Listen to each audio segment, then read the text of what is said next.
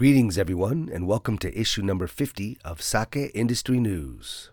Yes, folks, thanks to you all, we have made it to 50 issues of Sake Industry News. It would be fair to say that things haven't gone as we originally foresaw, with COVID presenting itself just a few months after we got started. But we've managed to continue, and we have all of you to thank for helping us reach this milestone. We're going to continue doing our best to bring you the news from the Japanese sake industry and hope you'll stick with us for the next 50 and beyond. As the World Sake Day hangover clears, it's hard to believe we're already at that time of the year again where we begin gearing up for the imminent release of new sake, or shinshu, which are bound to start dropping in a matter of weeks.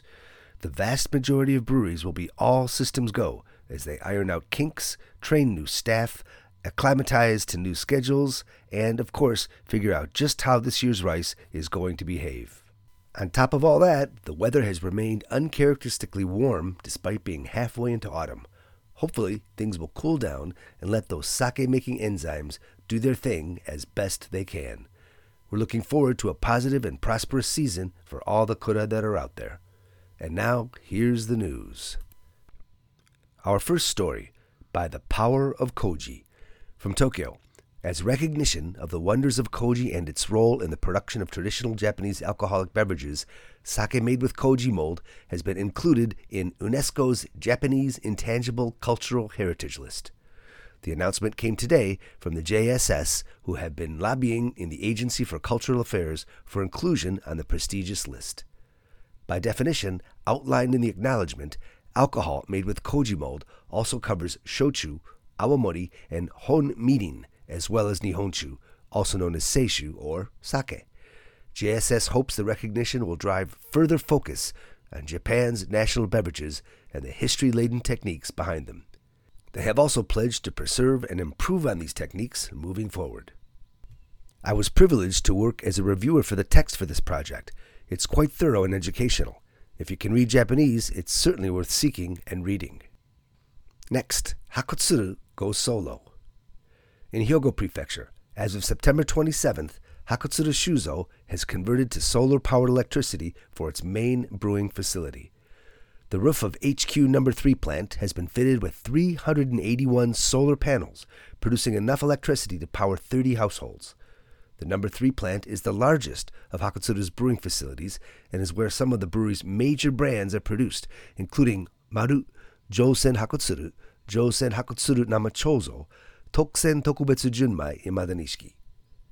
This isn't Hakutsuru's first foray into solar energy either. The brewery's bottling facility, which was constructed in 2012, has been running on solar power since 2015. These solar power upgrades are part of Hakutsuru Shuzo's ongoing commitment to its sustainable development goals. I'm actually quite impressed with this, and although I've been to Hakutsuru many times, I was not aware of this effort on their part. Their sheer scale of operations makes this quite amazing. Thanks to Hakutsuru for this effort. And next, staying right there, the Hakutsuru Nishiki report. On the topic of Hakutsuru, on September 22nd, Hakutsuru Shuzo held its annual Hakutsuru Nishiki Summit 2021. The meeting is an opportunity for brewers that use Hakutsuru's proprietary sake rice, Hakutsuru Nishiki, to discuss the quality and performance of the rice in the previous year's sake. Development of Hakutsuru Nishiki first began in the 90s and was created by crossbreeding Yamada Ho and Wataribune rice, the same parentage as Yamada Nishiki. The new rice was officially released in 2007. Since its release, several well known breweries across Japan have taken to experimenting with the rice variety, including Juyondai, Toyo Bijin, Azumaichi, Zaku, Kudoki Jozu, Ue Nishiki, Momokawa, Abekan, Atago no Matsu, and Ugo no Tsuki. During the summit, which was held online this year as opposed to the usual event in Hakutsuru's Nada offices, brewers gathered to discuss the performance of the 2020 harvest of Hakutsuru Nishiki. Hakutsuru Nishiki has a larger grain size in Shinpaku compared to Yamada Nishiki and has proven over the years to be high quality and relatively facile for brewers in the sake production. Most brewers agreed the quality of the 2020 harvest was quite good, with much less cracking in the grains than other varieties. Takagi Shuzo, brewers of Juyondai, described the 2020 harvest as softer than the 2019 crop. There were fewer cracks in the genmai, or unmilled rice, and the water absorption rate was consistent with the previous year. Dissolution of the moromi was very good. Hakutsuru Shuzo said of the 2020 crop, this year other varieties had poor dissolution, but Hakutsuru Nishiki performed well.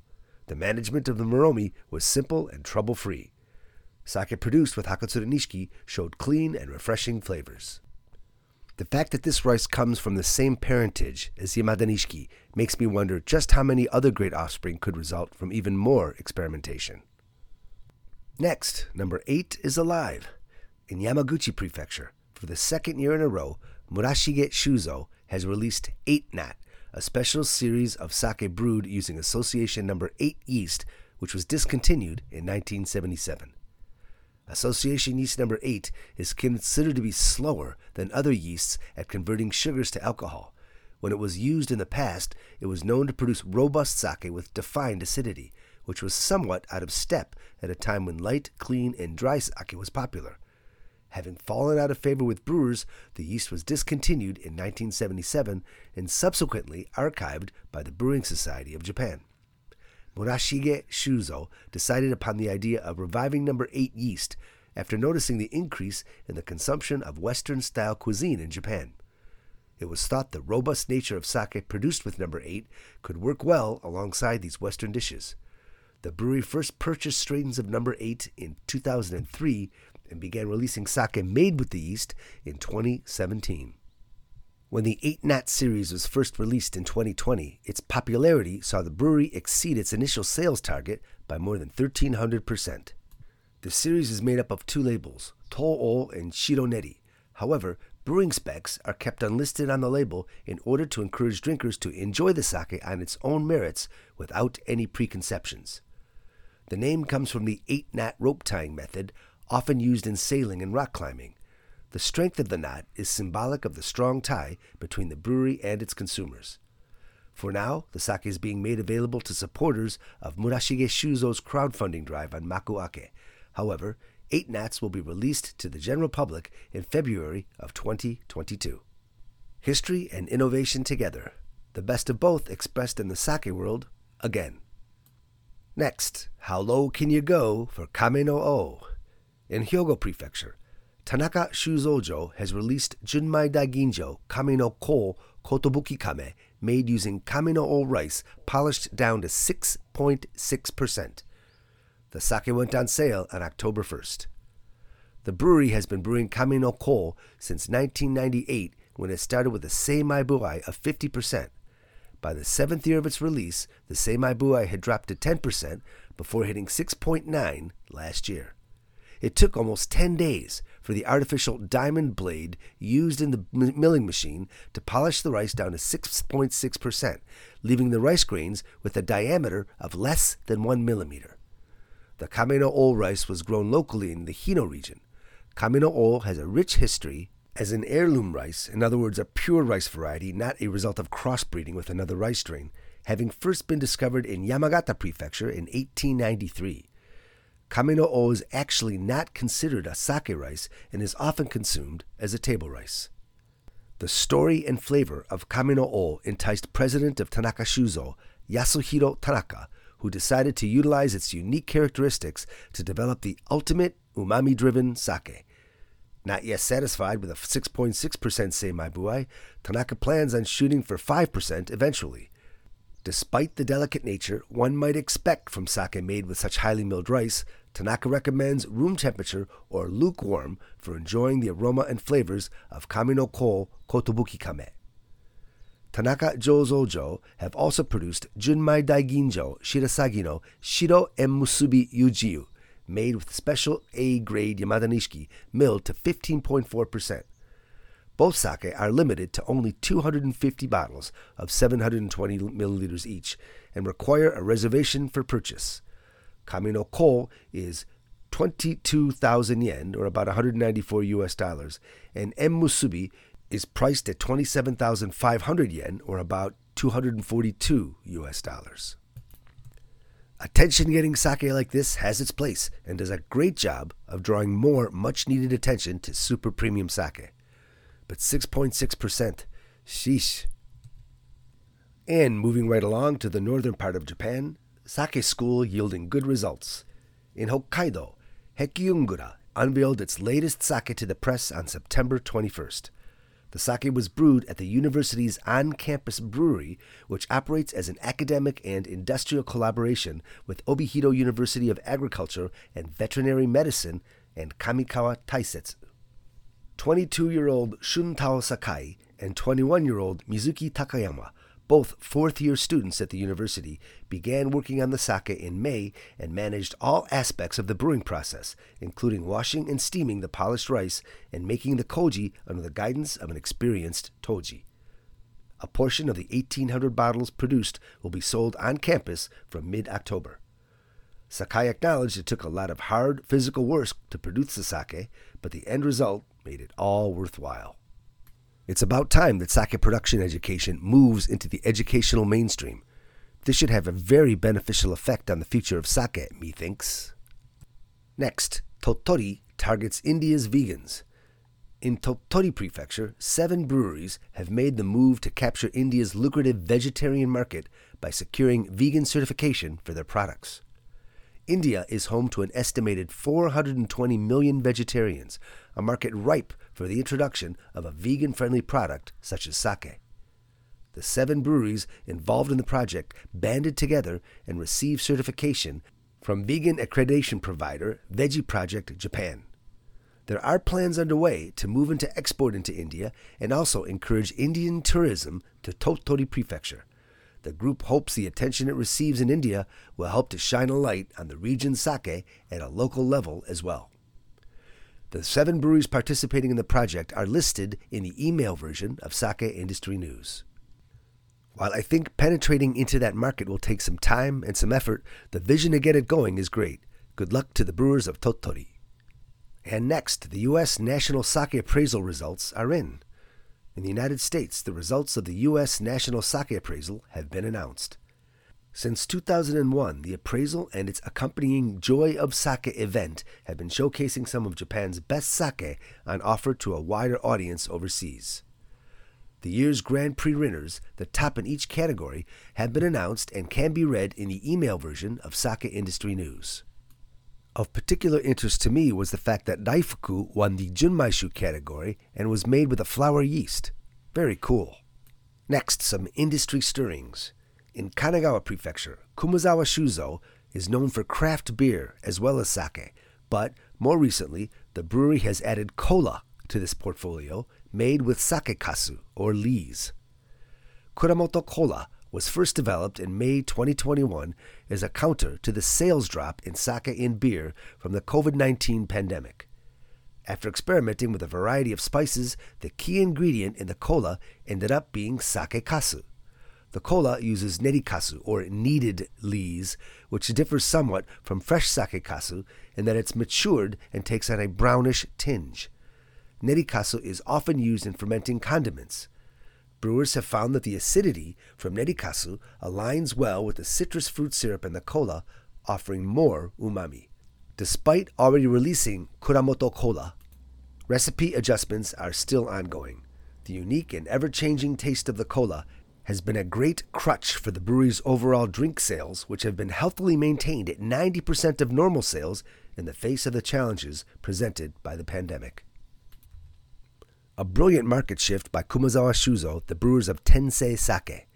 The main challenge is going to be pronouncing Kuramoto Cola. Try saying that 10 times. Go on, try it.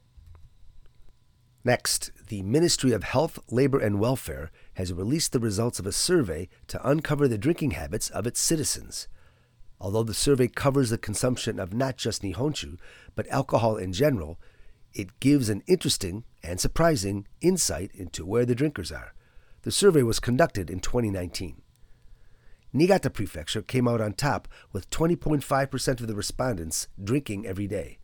The rest of the top 10 were as follows Akita, Hiroshima, Miyazaki, Shimane, Aomori, Yamaguchi, Iwate, Toyama, and Kochi. The percentage assigned to each can be read in the email of an edition of Sake Industry News. Interestingly, the lightweights of the country came from Gifu, Aichi and Tokushima, Shizuoka, and Okinawa. Next, in Nara Prefecture, on October 1st, Umenoyado Shuzo, like many breweries, prayed for safety in the coming brewing year. Significantly for the Umenoyado Shuzo, this will be the last year for the brewery in its current location. The brewery plans to move within Katsuragi City to a new facility in July 2022. The current location and building structures were constructed 128 years ago. The brewery will be moving to a more modern and labor efficient facility. This is huge and nostalgic news for me personally, since Umenoyado was the very first sake brewery I ever visited back in 1994. Back then, Philip Harper was still working there. And the last story in our auspicious 50th issue What Drives Modern Yeasts? Sake industry news readers are surely aware that I like to get technical in this column. However, I like to keep it real, like real in the sense that it's tech that you can use in other words, stuff you can talk about on the sake street. And that's the intention behind this issue's article What Drives Modern Yeasts? To start, I need to define modern yeasts. For the record, I made up that term. It does not officially exist, but the idea does, and so do similar terms. As such, no one would really argue with my usage of it. And what I refer to as modern yeasts are yeast strains that have come into use in, oh, say the last 20 odd years and are markedly different from the varieties of yeast most commonly used before they came along, in particular those distributed by the Brewing Society of Japan or the Nihon Jozo Kyokai. How are they different?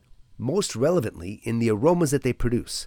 Remember, yeast is most closely tied to aromas, and vice versa, and these modern yeast strains produce markedly different aromas.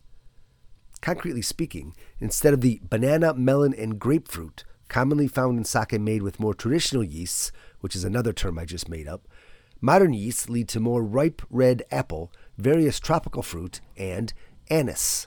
Lots of anise, in my opinion, but I might be overly anise sensitive. So rather than when these yeasts were isolated or developed, I draw the line between the two based on the aromas that they create. There's other differences too, to be sure. For example, modern yeasts do not encourage a robust fermentation, and traditional yeasts tend to produce more body. But for most of us, what we smell and taste will be what we relate to the most, at least when it comes to yeast. Why are the aromas different? Because the esters that they create are different. Modern yeast strains tend to produce a lot more of something called ethyl caproate, an ester that smells like the aforementioned ripe apple, tropical fruit, and anise and they can produce them in enough volume to make sake very aromatic. These modern yeasts are naturally occurring, but years back, the great Gekkeikan in Kyoto developed a technique to help isolate them. The process involves using an antibiotic called cerulenin that, among other effects, inhibits and changes fatty acids. By doing that, the yeasts that are the result of the process create more ethyl caproate. But most yeasts cannot tolerate the presence of cerulenin and die off, the ones that are resistant to it are candidates for producing the aforementioned prominent aromas. And so, for this reason, the modern yeasts described here are often referred to as cerulenin resistant yeast strains in the sake brewing industry or cerulenin taisei kobo. It's worth mentioning that, as commonly used in aromatic daiginjo as they are, not everybody likes them. Everything is good in the right dose, for sure, but some kagers in the sake world much prefer the aromatic profiles more commonly found when traditional yeasts like number 7 and number 9 are used, and I include myself in that number. Several years ago, we began to see breweries slowly move away from the wilder aromas back toward the more staid, balanced profiles of the traditional yeasts. Not a massive swing, mind you, but a gentle one that leaves room for both sets of aromas in the sake world and that's probably a good thing. Another interesting thing to note about these modern ethyl caproate producing cerulenin resistant yeasts is that they also produce something called caproatic acid, also seen written as caproic acid.